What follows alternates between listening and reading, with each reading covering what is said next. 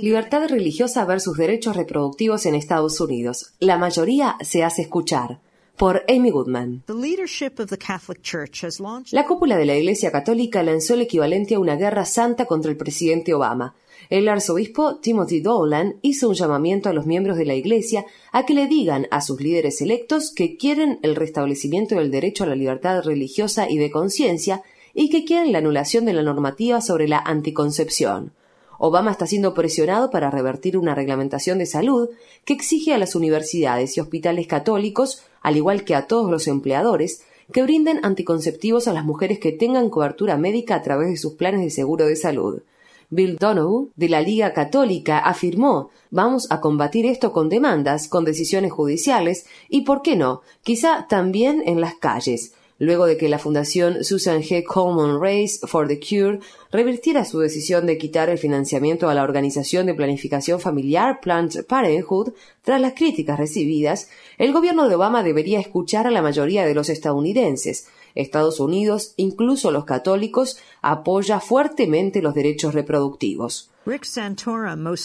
Rick Santorum captó la atención de los medios esta semana tras su victoria en tres estados, Exactamente una semana antes de las elecciones primarias, el 31 de enero, Associated Press divulgó la noticia de que la Fundación Susan G. Common Race for the Cure, una organización dedicada a la prevención del cáncer de mama que cuenta con dos mil millones de dólares de fondos anuales, había adoptado políticas tendientes a negar financiamiento a las clínicas que forman parte del programa Planned Parenthood para realizar estudios vinculados al cáncer de mama, en forma particular a mujeres que carecen de seguro de salud.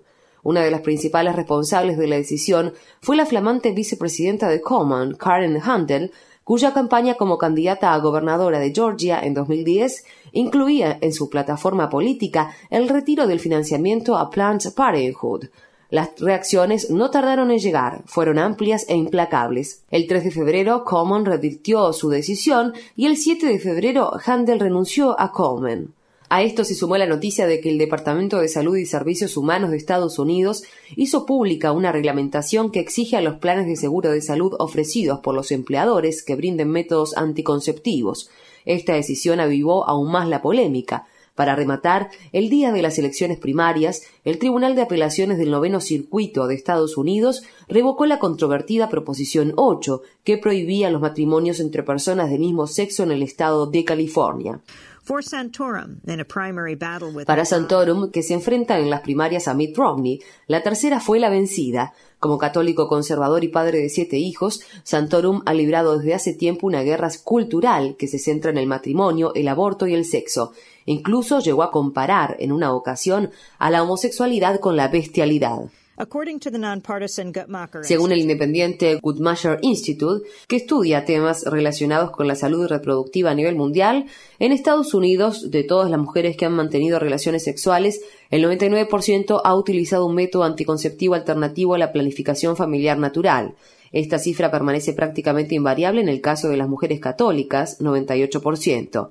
Según una encuesta realizada por el Instituto Público de Investigación Religiosa, un 58% de los católicos considera que los empleadores deberían brindar planes de asistencia de salud a sus empleados que incluyan la cobertura de métodos anticonceptivos. Los activistas católicos que reconocen el amplio uso de la anticoncepción entre sus fieles, a pesar de la prohibición oficial, sugieren que las mujeres pueden acceder a los métodos preventivos en cualquier otro lado, y si no pueden pagarlos, Loretta Ross, coordinadora nacional de Sister Song, colectivo por la justicia reproductiva de las mujeres de color, me dijo,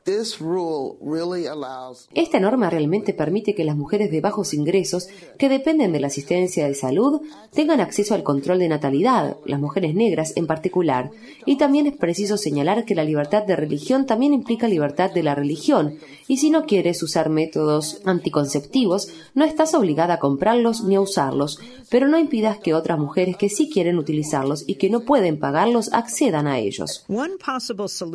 Una solución posible al debate proviene de un lugar inesperado. Michael Brendan Doherty, comentarista católico, estaba en la iglesia hace un par de semanas cuando escuchó al cura leer la carta del arzobispo Dolan que alienta a los católicos a oponerse al presidente.